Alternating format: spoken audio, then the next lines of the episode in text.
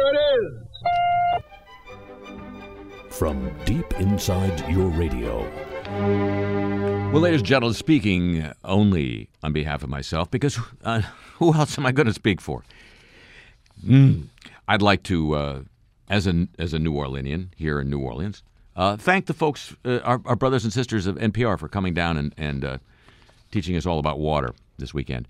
Uh, and now, once I had a secret that lived within the heart of me.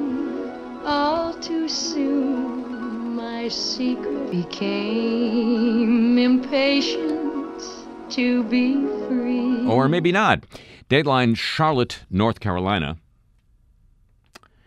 The Charlotte Mecklenburg police use a secretive surveillance system that collects information from cell phones and wireless devices to locate crime suspects, but also gathers data from innocent people. Wouldn't you rather be an innocent person?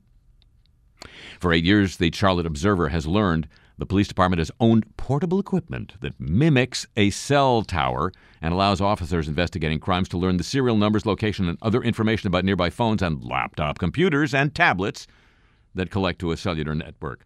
The surveillance equipment, known by names such as Stingray, Hailstorm, Amberjack, or Triggerfish, has been used by the military and federal agencies since the 1990s to hunt down terrorists. But interviews and documents collected from the Charlotte Observer's Freedom of Information Act requests, so the police department uses the technology on a weekly basis to track suspects in violent felonies, kidnappings, and missing persons cases. Privacy groups say the surveillance is so intrusive it violates the Constitution's prohibition, the Constitution, against unreasonable search and seizure. The technology is powerful enough, they say, to penetrate a home's walls. The groups note the public cannot find out precisely how many local police agencies own the technology, how often they use it, or what happens to the phone data that officers capture from bystanders. The Obama administration, the most transparent in history, must be true, I can see right through them. They've ordered cities not to disclose information about the equipment. You see. During a recent visit to Charlotte, FBI Director James Comey said his agency is trying to shield police tactics from criminals. Local and state leaders told the Observer they were surprised the police department captured phone data from innocent people, and some called for more transparency. Try scotch tape. The thought of police or another agency collecting data on communications devices is troubling, says the city councilman. I understand the balance between security and privacy, but I think we should honor the privacy protection of the Constitution. The Constitution. What happens to the data? Who sees it? Who has access to it? He asks rhetorically. The Charlotte City Council voted unanimously without debate in 2012 to spend almost half a million dollars to upgrade the surveillance cell phone technology for the police department. Council members interviewed recently said they did not remember voting to purchase the technology. Ooh, the police department erased their memories. Councilwoman Claire Fallon said she and other council members should have demanded more information before they voted. So should we all. Don't you think? The Obama administration has until early December to detail its reasons for withholding as many as 2,100 graphic photographs depicting U.S. military torture of detainees in Iraq and Afghanistan. That's by order of a federal judge, giving the administration that deadline. By the 12th of December, Justice Department attorneys, according to the Guardian newspaper, will have to list photograph by photograph the government's rationale for keeping redacted versions of the photos unseen by the public. Any actual release of the photographs will come after the judge reviews the government's reasoning and issues another ruling in the protracted transparency case. The judge left unclear how much of the Justice Department's declaration will itself be public, but the government's submission is likely to be its most detailed argument for secrecy over the imagery in a case that has lasted a decade. But shh, you didn't hear it here. Here, hello, welcome to the show.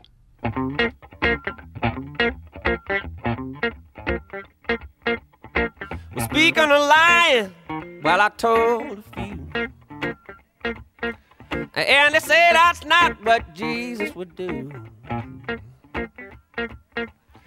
Well, I've been tempted, red, white, and blue. But you'll understand when you're in my shoes. I was just finding my way. I don't believe I don't believe I'd have made it up the mountain. I don't believe, I don't believe I'd climbed so high. I don't believe, I don't believe I'd have made it up the mountain without the fire burning under my behind.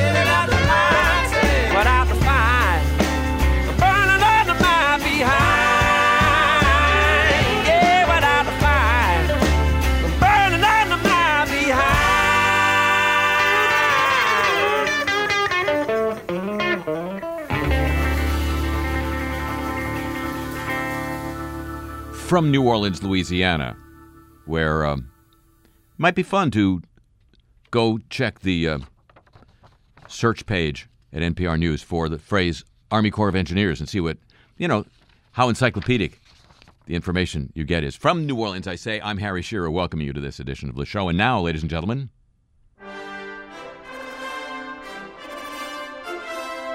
news of the Olympic movement.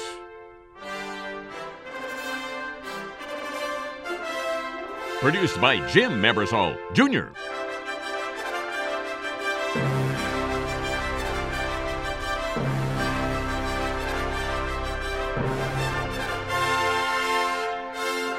A new scoring system for competitive bowling will be unveiled next month as the sport continues to step up its bid for a place in the Olympic Games. The revised system, which will be used during the World Bowling Tour men's and women's finals in Las Vegas next month, is the result of work done by a panel of international bowling experts, including world bowling leaders. Wouldn't you like to meet them? Athletes, coaches, news media, and commercial bowling industry executives. This, according to Inside the Games. Biz. The International Task Force, with the additional input of Professional Bowlers Association leadership, developed the system in order to make the sport more attractive and easier to understand for casual bowling fans, the news media, and the competitors. You guys don't understand the game? And you're bowling? With emphasis on winning frames, much like golf's Ryder Cup places emphasis on winning holes, the system is expected to dramatically reduce the length of time and complexity of scoring required to complete a two player match.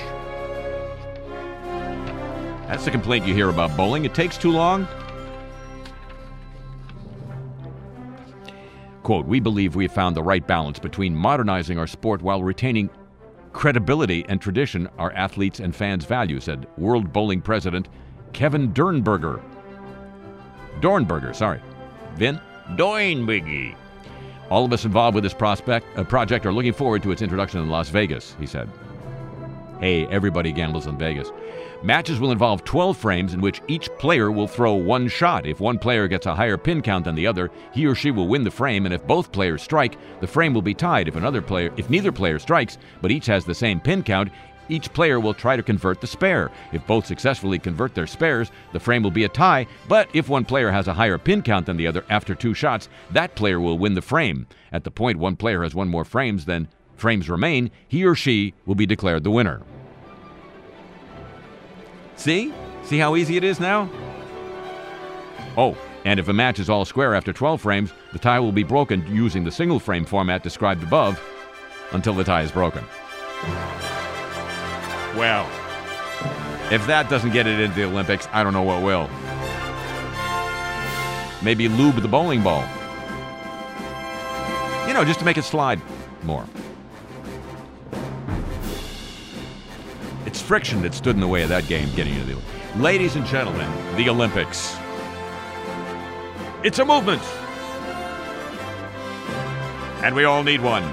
Every day. And as they march into the distance, we um, visit momentarily, briefly, the Ebola story that is still roiling our media, unstoppably so. Uh, now we have reached the uh, sort of the the baroque stage where the media, tiring of having scared us unnecessarily or uh, unreasonably for two or three weeks, now trots out a series of experts to tell us why we shouldn't be unnecessarily afraid. That's always good. That that um, that backtrack. That uh, oh, were we were we scaring you? you fool! Uh, the Texas hospital in Dallas, or as I call it, Big E, uh, that mistakenly sent home a man who had Ebola, now says they found the problem. It wasn't human error. It was flawed software. That's what caused the doctors to miss the diagnosis. Health officials and local residents in the Big E have been asking how the hospital could have missed what would have been, appeared to be obvious an obvious potential case of Ebola, a Liberian citizen who said he'd recently traveled from Liberia with fever and abdominal pain. As in, duh. But you see, duh isn't part of the software. Protocols were followed by both the physician and the nurses, the hospital said in a statement issued this week. The nurse who took Thomas Eric Duncan's medical history did the job correctly. However, quote, the hospital, we've identified a flaw in the way the physician and nursing portions of our electronic health records interacted in this specific case. This is what the Obama administration is trying to force doctors and hospitals to do more of electronic health records. Quote In our electronic health records, EHR, there are separate physician and nursing workflows. The documentation of the travel history was located in the nursing workflow and was designed to provide a high reliability nursing process to allow for the administration of influenza vaccine under a physician designated standing order. As designed, the travel history would not automatically appear in the physician's standard workflow. Unquote. In other words, the nurse wrote that Duncan had come from Liberia, but the doctors who examined him would not have automatically seen that, and they were not prompted to ask where he'd been. As a result of this discovery, quoting now again from the statement, Texas Health Dallas has relocated the travel history documentation to a portion of the EHR that is part of both workflows. It has also been modified to specifically reference Ebola endemic regions in Africa, the hospital said. So that solves the last problem. What do you do about the next one with the software? It is um, I mentioned, I think, last week's broadcast, on last week's broadcast, that there was a film showing in the New Orleans Film Festival that, the, this past week, a, a wonderful documentary called Big Charity, which specifically is about the closing of the oldest operating hospital in America, continuously operating hospital in America, and the keystone of the charity hospital system in Louisiana, uh, which for decades uh, delivered high quality health care for free to the working poor and indigent. Why would you want to do that? And so it was, clo- of course, it was closed in pursuit, according to the chief executive involved at the time, of a new health delivery model. So we're, I guess, what we saw in Dallas is part of the new health delivery model. It's not, it's not bad medicine. It's just a new model. Now, ladies and gentlemen, this is your brain on the war on drugs. A new report from the Center on Juvenile and Criminal Justice adds to the growing body of evidence that legalizing or decriminalizing marijuana does not lead to any number of doomsday scenarios envisioned by legalization opponents, according to the Washington Post. Looking specifically at California, the report finds that marijuana decriminalization in California has not resulted, this is a quote, in, has not resulted in harmful consequences for teenagers, such as increased crime, drug overdose, driving under the influence, or school dropout. In fact, California teenagers showed improvements in all risk areas after the decriminalization of marijuana. Most notable is the drop in school dropout rates. Recent studies have suggested links between heavy marijuana use and low school completion rates, but many experts question the direction of causality in those figures, suggesting that there could be any number of confounding factors that account for the relationship. The numbers above suggest skepticism about plummeting about claims of plummeting academic achievement, says the Post. In fact, as the report's authors write, by a variety of measures, California's teenage behaviors actually improved dramatically after marijuana was effectively legalized. Improvements that occurred more weakly or not at all among older Californians and among teenagers nationwide, including states that haven't changed their marijuana laws. No causality indicated either way. In the two years since full scale decriminalization went into effect, uh, this sky hasn't fallen, and adding to a mounting body of research that shows teen drug and alcohol use continues to fall, even as more states decriminalize marijuana. States with medical marijuana laws haven't seen any upsurge in teen marijuana use. States with medical marijuana have actually seen decreases in prescription drug overdoses. In Alaska, where personal marijuana use has been de facto legalized for nearly 40 years, it's completely average on a variety of economic and demographic indicators, and traffic fatalities in Colorado have fallen since marijuana was legalized there.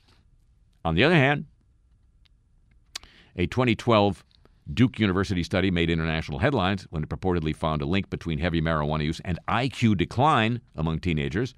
Other researchers questioned the findings almost immediately. Columbia University's Carl Hart noted the very small sample size in the study led him, leaded him, hello, to question how generalizable the results were. A follow up study published six months later in the same journal found the Duke paper failed to account for a number of confounding factors. Quote, although it would be too strong to say the results have been discredited, the methodology is flawed and the causal inference drawn from the results premature, was the conclusion of that study. Now, a new study out from University College London, even stronger evidence that the Duke findings were flawed a considerably larger sample of adolescents than the Duke research 2,600 children born near Bristol in the UK. In 1991 and 92, researchers examined their IQ scores at age 8 and again eight, uh, 15 and found no relationship between cannabis use and lower IQs at age 15. When confounding factors such as alcohol use, cigarette use, maternal education, and others were taken into account. Even heavy marijuana use wasn't associated with IQ except for Cheech and Chong. No, please now, come on. In particular, alcohol use was found to be alcohol use was found to be strongly associated with IQ decline, the authors write. No other factors were found to be predictive of IQ change. Did they check television? The UK study does find evidence of slightly impaired educational abilities among the very heaviest marijuana users. They scored roughly 3% lower on school exams taken at age 15 or 16, even after adjusting for the confounding factors. I blame the exams. This is your brain on the war on drugs. And now, ladies and gentlemen, the apologies of the week. No direct relationship between the previous. We're so sorry. Not yet. The provincial government of British Columbia has apologized for the wrongful hanging of six Tsilhqot'in chiefs more than a century ago, saying the apology is the first step in the history in healing a history of mistreatment, misrepresentation, and lack of recognition of what they call in Canada First Nations people in Tsilhqot'in in territory and in the rest of the province. To the extent that it falls within the power of the province of British Columbia, we confirm without reservation that these six Tsilhqot'in chiefs are fully exonerated of any crime of wrongdoing, said the Premier. The Tsilhqot'in people rightly regard these chiefs as heroes, so today we offer this apology, a historic day 150 years later. Timing, babe, timing. The Prime Minister of British Columbia is, was to uh, travel to Tsilhqot'in territory this weekend to issue a similar apology in person. The war erupted when British Columbia was a colony. The government tried to build a, a toll road to gold fields that happened to be on First Nations or Aboriginal territory. The uh, tribes, decimated by smallpox and fearing an influx of settlers into their territory, put up an armed resistance to the workers attempting to build the road. By the end of May of 1864, 19 road builders and a farmer were dead. A militia army of more than 100 was sent into the area. Capturing the Tsilhqot'in was impossible. After three months, the area's police chief invited the Aboriginals to a meeting. Believing they were summoned for peace talks, the First Nations chiefs were arrested. The men were given brief trials. Five were hanged. Well, actually, six were hanged. The road was never built. Deadline Vienna Austria's president has apologized for his country's treatment of soldiers who deserted Hitler's army during World War II, treating them as traitors. President Heinz Fischer said that labeling the Austrian deserters that way for decades after the conflict is something for which one has to apologize and shame himself. He spoke while unveiling a memorial honoring those who had fled military duty rather than serve under the Nazi regime. The ceremony was attended by municipal dignitaries and some of those who had deserted the Wehrmacht. Deadline San Francisco. San Francisco tour bus company City Sightseeing is apologizing after an employee was caught on video making racist remarks, slamming just about everything about Chinatown. Community leaders are calling the rant offensive and racist. The two and a half minute video shows a city sightseeing San Francisco tour guide going on a profanity laced rant while the double decker bus passed through Chinatown. The clip was posted on YouTube, viewed more than 300,000 times as of Thursday afternoon. The woman insults Chinatown's food, parades, and people. It was her last day of work. It appears she's holding a bottle of alcohol. The CEO of City uh, Sightseeing issued a statement that reads in part Comments made by this former employee on her last day of employment are absolutely not a representation of how much we love and support Chinatown. And they apologized, and tour guides will also get additional training in not swearing about Chinatown. That's, that's got to be good training. Dateline San Jose Bank of America apologized this week for a double billing glitch that affected some customers who made purchases with Apple Pay. Apple Pay, the new mobile payment service that Apple launched this week, some customers have reported they were charged twice, charged twice for the same purchase when they used Bank of America debit cards, debit cards with Apple Pay. The glitch involved about a thousand transactions, and all duplicate charges will be refunded, said a spokeswoman for the bank. Bank of opportunity to double charge you. The National Highway Traffic Safety Administration's top official facing heightened scrutiny over the agency's handling of a deadly airbag defect apologized this week for publishing inaccurate information in the agency's warnings about the defect and for technical glitches that made its online recall search tool kind of inaccessible. The warnings, which urged owners to act immediately to fix vehicles recalled for Takata airbags that may malfunction, incorrectly identified several models as being affected by the results and excluded others. The agency corrected the information, causing the number of recalled vehicles in the warning to grow from 4.5 to 7.8 million and sparking confusion about the scope of the action. Quote, We greatly regret the information provided in our initial safety advisory was inaccurate, and we've experienced significant problems with our website, said the deputy administrator of the National Highway Traffic Safety Administration. A Green Bay, Wisconsin alderman has apologized to a Muslim resident for responding to her inquiry about public bus service with questions about her political beliefs and whether she condemns terrorism. Alderman Chris Wery directed his questions to Heba Mohammed after the recently the recent University of Wisconsin Green Bay graduate asked the alderman why city bus service is not free on election day. The councilman or the alderman agreed to check, but then he asked Mohammed about her involvement in starting a Muslim student association group at the university. I just want to be assured that your group in no way promotes or defends mil- militant Islamic ideology, he wrote, asking if the association condemns terrorist groups such as Hamas. He's sorry. CNN's Carol Costello apologized this week for joking about a police recording of Bristol Palin, daughter of you know who. Over the past few days, I've been roundly criticized for joking about a brawl involving the Palin family. In retrospect, I deserve such criticism and would like to apologize, Costello said in a statement to Politico in the, the tape that was played, Palin was describing an, an alleged altercation at a birthday party in Wasilla. She described what happened to her after she confronted someone she accused of pushing her sister. Don't mess with the Palins. The Swiss retailer Migros has apologized for what officials call a string of errors that put coffee cream with the faces of Adolf Hitler and Benito Mussolini in cafes in Switzerland. Migros officials promised that the country, company would withdraw the small pots of cream from cafes. We formally apologize for this inexcusable mistake, said the company after online media reported on the controversial products.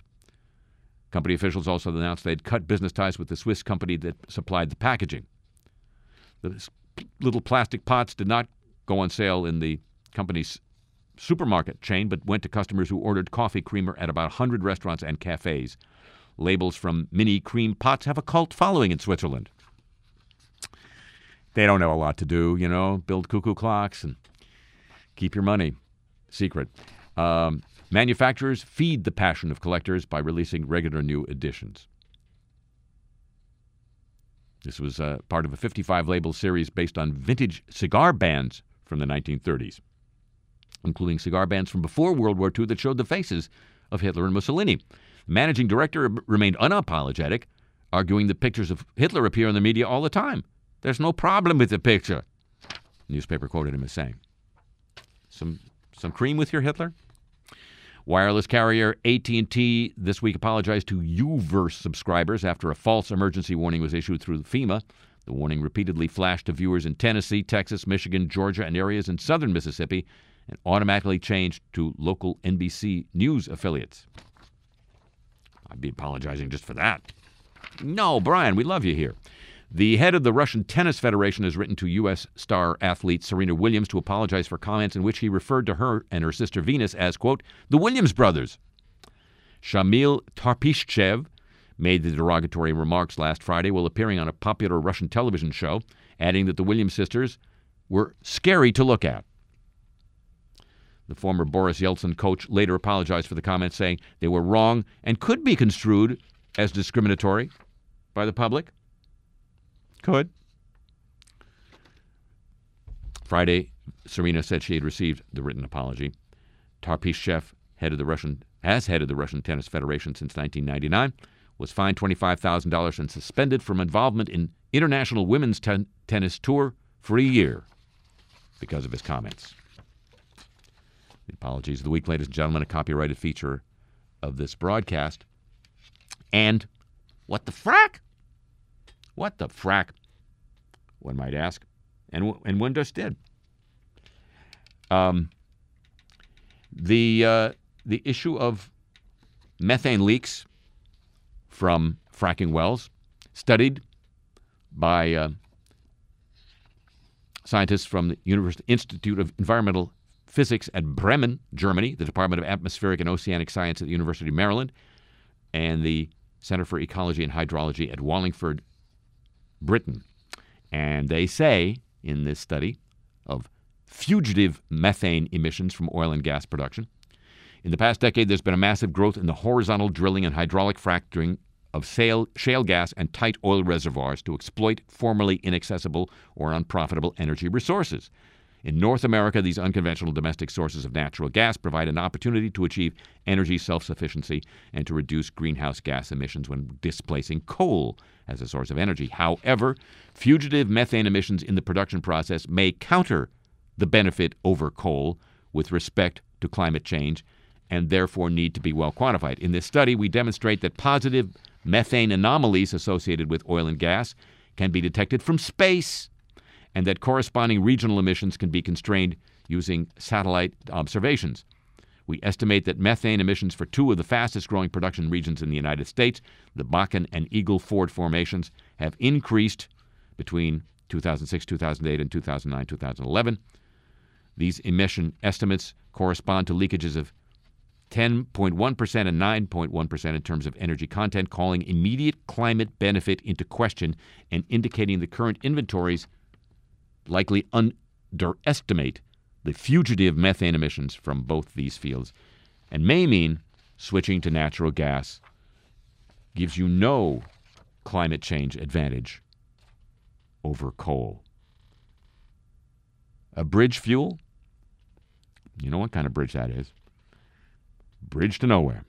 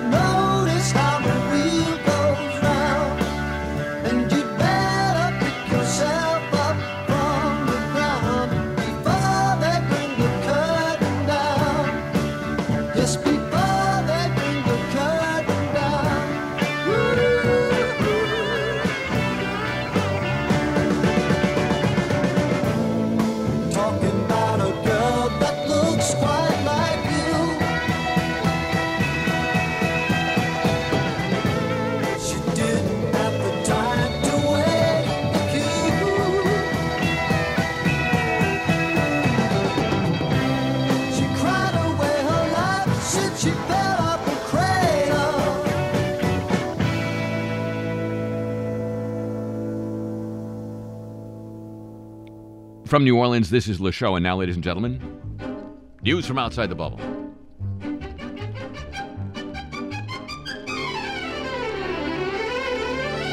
Well, the chorus continues to grow. This week, one of Britain's most senior military figures has accused the British government of running scared over a fresh military intervention in Iraq. General Sir Richard Shirreff, NATO's formerly deputy supreme allied commander in Europe, told The Independent on Sunday both the Prime Minister and the Defense Minister have waxed lyrical about the apocalyptic nature of the threat. If that's the case, you need a proper strategy to deal with it. The general who left the military a couple months ago dismissed Britain's involvement in airstrikes and aid drops as, quote, futile gestures, unquote.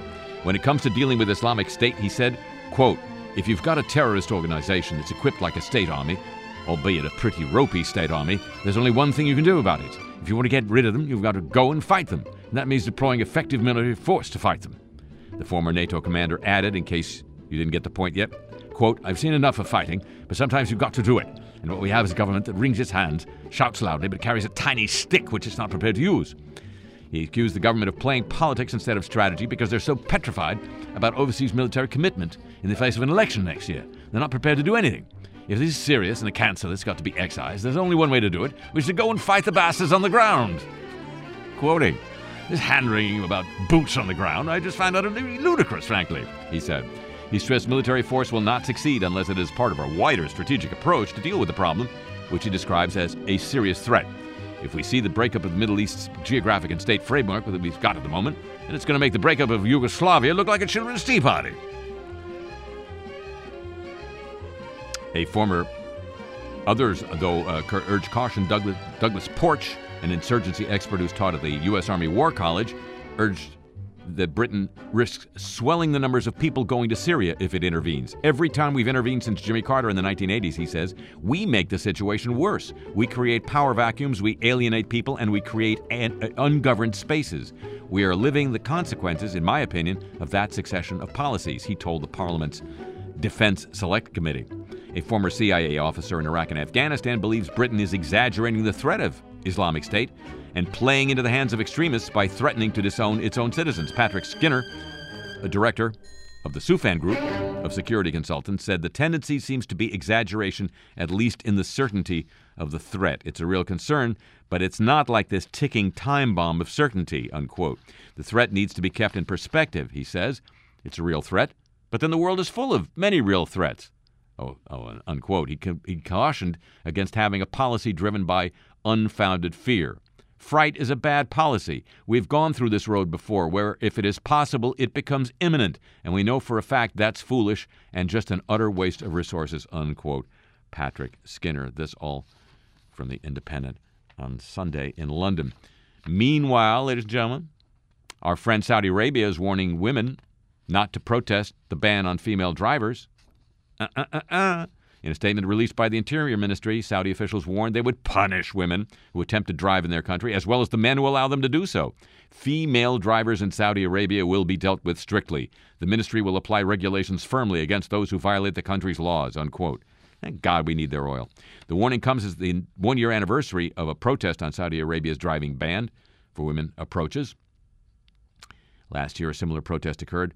Women were encouraged to photograph themselves driving all over Saudi Arabia and posted on t- social media. Women who do so this year could face serious social and legal problems under the current laws in our friend Saudi Arabia, which strictly pr- prohibit women from getting behind the wheel. It will be also targeting the men who let them. They would take action against anyone, quote, who contributes in any manner or by any act towards providing violators with the opportunity to undermine the social cohesion, unquote. Iraqi security forces have overtaken and have retaken most of the town of Jurf al Sakhar near Baghdad from Islamic State militants, says Reuters. That's the biggest gain in months of fighting for the strategic area. On the other hand, the Telegraph of London reports things are getting worse in Iraq. The advance of the jihadists on Baghdad continues, slower than before, but still with no sign of a reversal of fortune. Another district fell last week after an, a major military base the week before. Scores more innocent civilians have died in a rise in bombings. And uh, there is now a new Islamic State assault on Mount Sinjar against the Yazidis who are still trapped there. But the world's attention has been focused, says the, the Telegraph, on the medium sized Kurdish town of Kobane on the Syrian Turkish border, whose accessibility has provided countless opportunities for telegenic news coverage of American airstrikes, making it something like a what the newspaper, uh, actually, what uh, Ben Barry, a former British Army brigadier who has analyzed the military situation in Iraq, calls the CNN factor in that choice to emphasize that struggle. News from outside the bubble, ladies and gentlemen, copyrighted feature of this broadcast. And uh, now, news of AfPak, which uh, this week focuses on the fact that the new government is uh, finally taken over from the Karzai government. And uh, the New York Times reports that the new guy has a, a different style.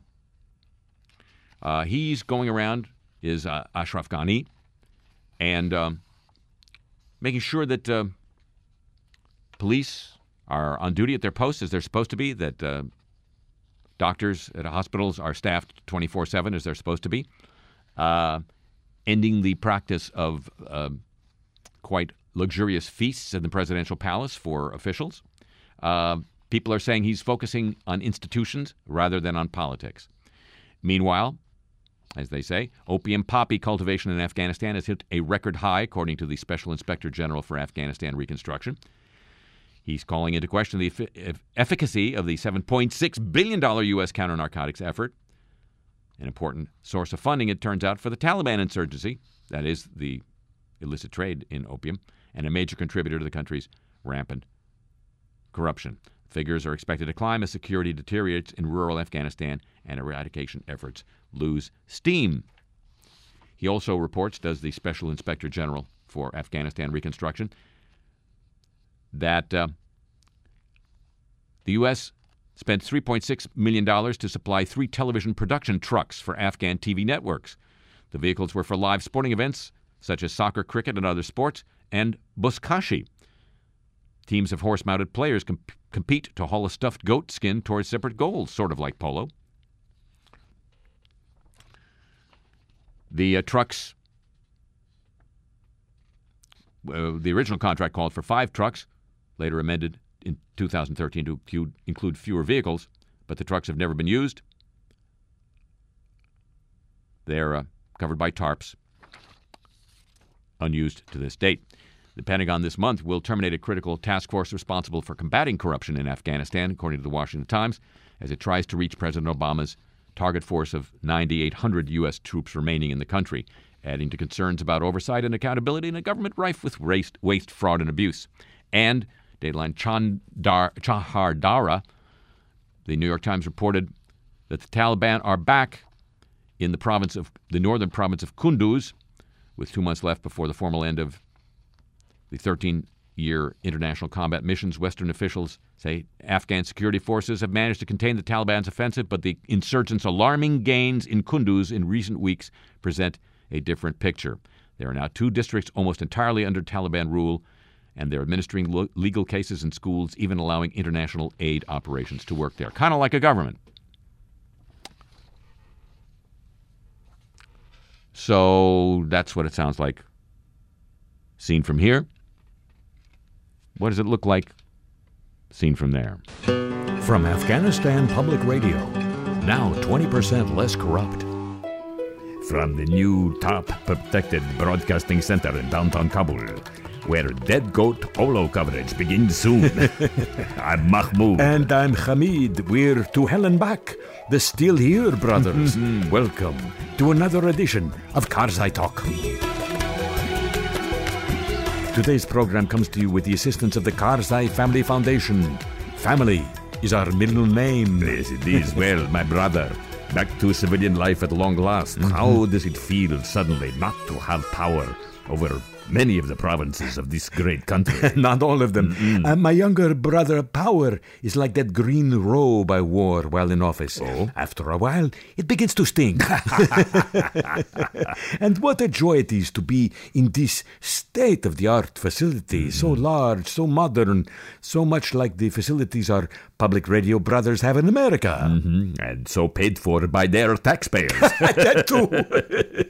Maybe now that we are enjoying the air conditioned comfort of this beautiful truck, uh, maybe you are feeling a little more gratitude toward our long suffering American friends. Oh, my brother, this television production truck named the Roone Arledge for some reason is indeed beautiful, and I'm sure our brothers at the Afghan Sports Channel, ASPN, uh, look forward to using it.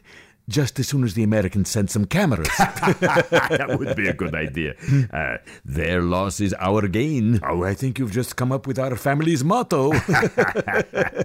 Hello, you're on Karzai Talk. Hello, I'm I'm Daoud, a one-time provincial governor, a long-time caller. Oh, hello, Daoud, and uh, what's your pledge? Uh, wait a minute, this isn't uh, pledge drive time, is it? Uh, no, but now under our new improved system, you do have to pay to talk to my brother. Mm, We're trying to please the Americans by privatizing corruption. That's right. Go ahead, Dawood. It was just a joke. Good one, as always. Thank you. Uh, Hamid, I have a question about the new president. Ah, this is an excellent opportunity for you to either display your gift for respectful reticence or your true personality. Uh, do you think that his policy of stopping the nice dinners will stand the test of time? And, uh, and, and, and speaking of time, uh, do you think he is going to continue uh, checking the timesheets of all provincial governors every day? If I have to show up for work at, by, by 9 uh, o'clock, that's just going to make uh, rush hour traffic in my village worse. Well, of course, everybody approaches this stuff in their own way. I myself think people are more approachable and less grumpy after you you fed them a splendiferous feast. Also more drowsy. That's true. if you're trying to knock heads together, sometimes it's better if the heads aren't fully awake. but Daoud, uh-huh. maybe you should take a page from my brother's book. Oh, I, I took the whole book, but I could reopen the library and give it back. I was being metaphorical. Ah. Why don't you vastly increase the size of your entourage? When the new president sees the traffic snarl, he's sure to lighten up on the punctuality bit. I've uh, got some spare limos in cherry condition. uh, you mean never driven? No, I mean somebody in the maintenance crew spilled cherry coke in them. Thanks for the call. Speaking of cars, my brother, your Toyota dealership must be having to adjust to life without government contracts. For the first time in his life, if my brother wants somebody to buy a car, he actually has to sell it to them. Oh, I'm not denying that the always implicit threat of violence was good for business, but hmm. now our prices are even closer to rock bottom than when I was selling to the government. but not at rock bottom. no, I may be slimy, but I'm not crazy. Oh, hey, our engineer Abdullah just discovered that our truck came equipped with its own library of uh, sports show theme music. Let's hear one to introduce our next call.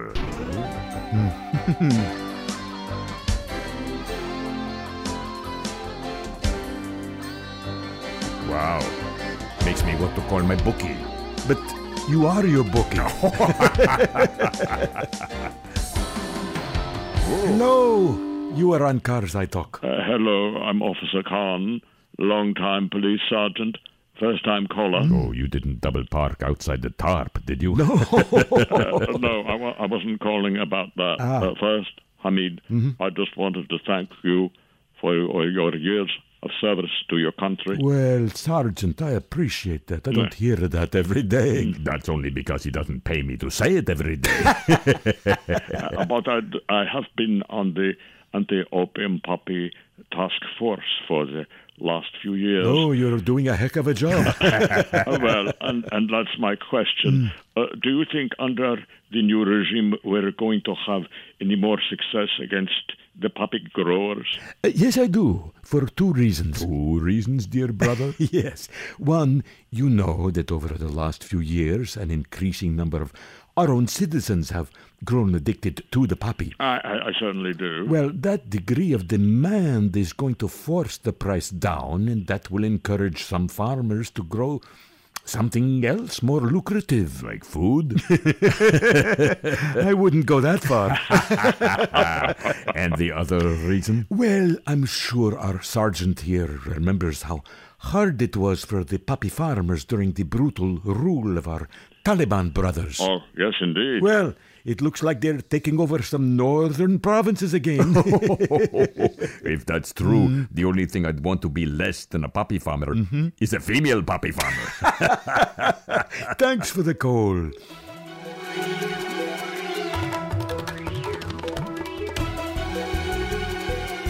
We had help today from the Dibs Foundation, helping us cover just what we want to. Legal services for Karzai Talk from the law firm of Ketchum and Newcomb.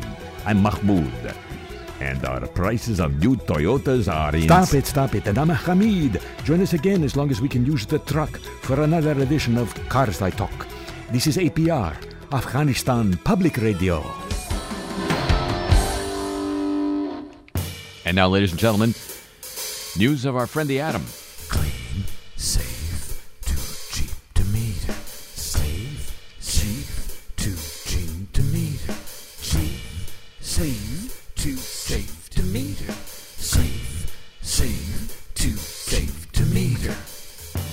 Addie, the Atom, Yeah, I'm here.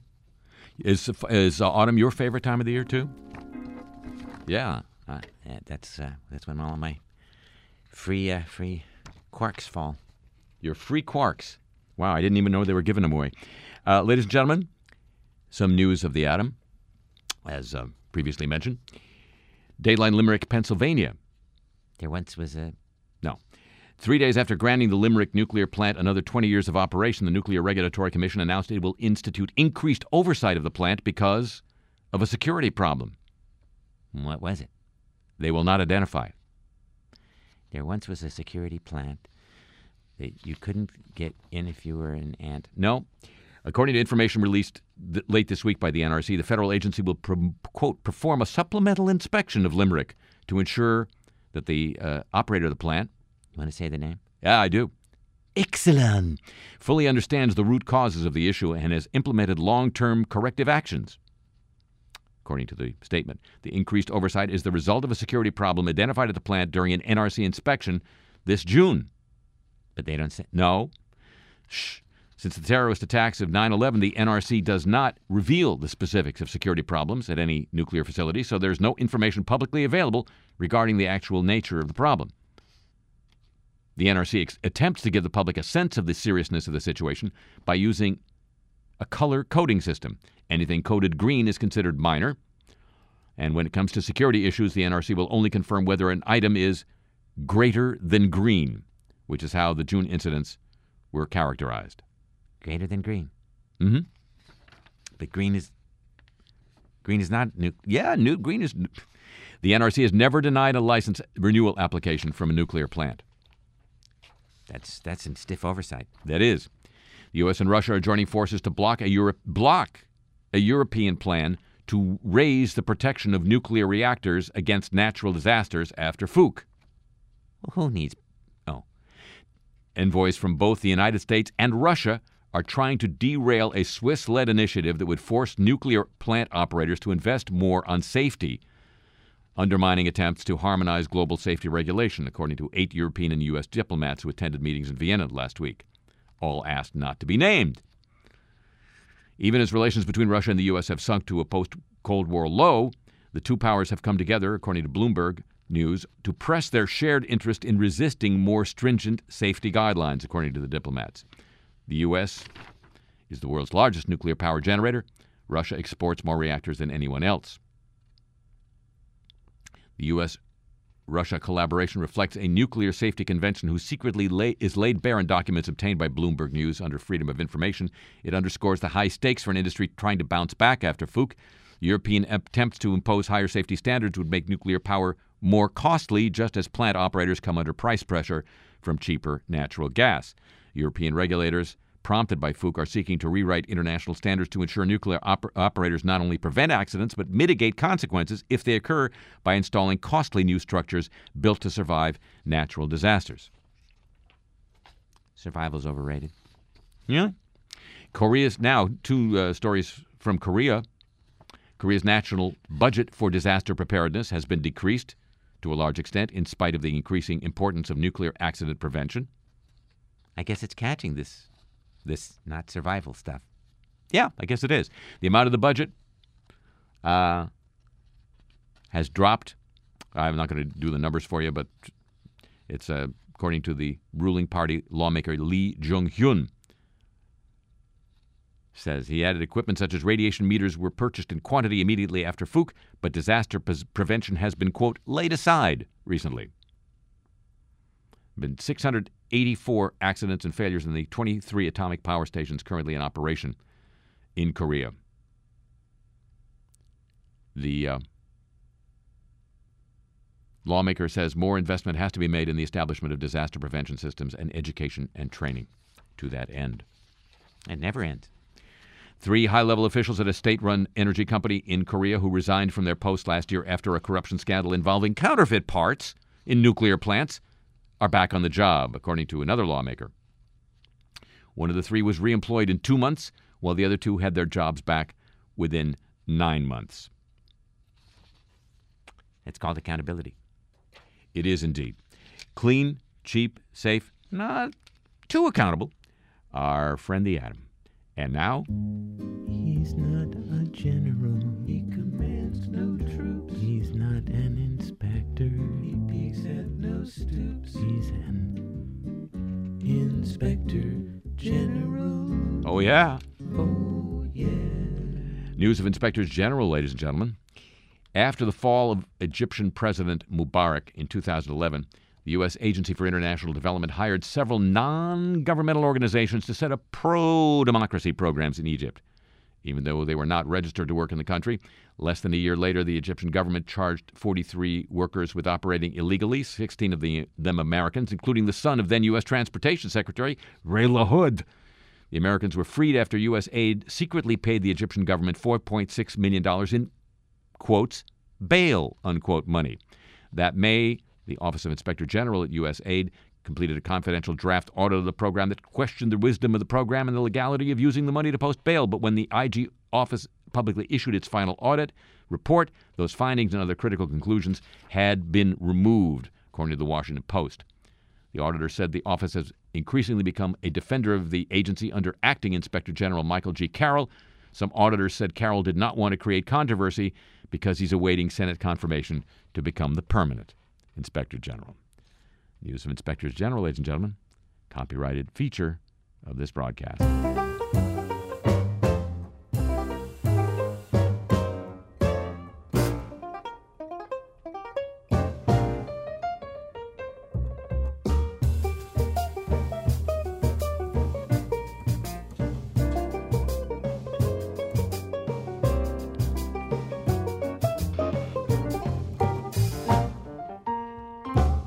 Gentlemen, that's going to conclude this week's edition of the show. The program returns next week at this same time over these same stations, NPR worldwide.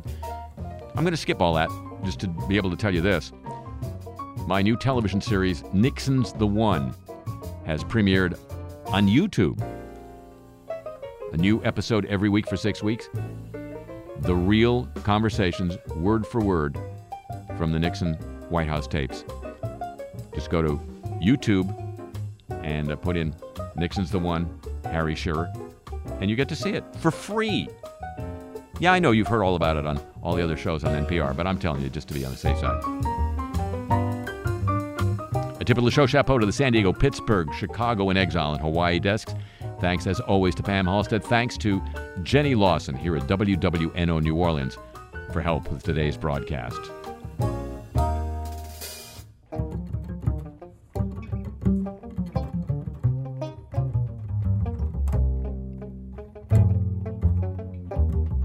Oh, and I'll be in Philadelphia tomorrow night at the World Cafe and in New York City at the Slipper Room this Wednesday night to um, do a personal appearance, talk about Nixon, and me, how he's shown over my life so far, and to show some really cool excerpt clips from Nixon's the One.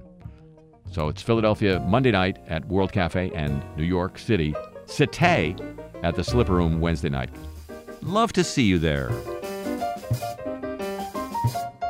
The email address for this broadcast and the playlist of the mu- music heard here on, and Karzai Talk t shirts, think of it, all available at harryshearer.com. And that will also give you a link to Nixon's, to the aforementioned Nixon's the One television series. Love you to see it.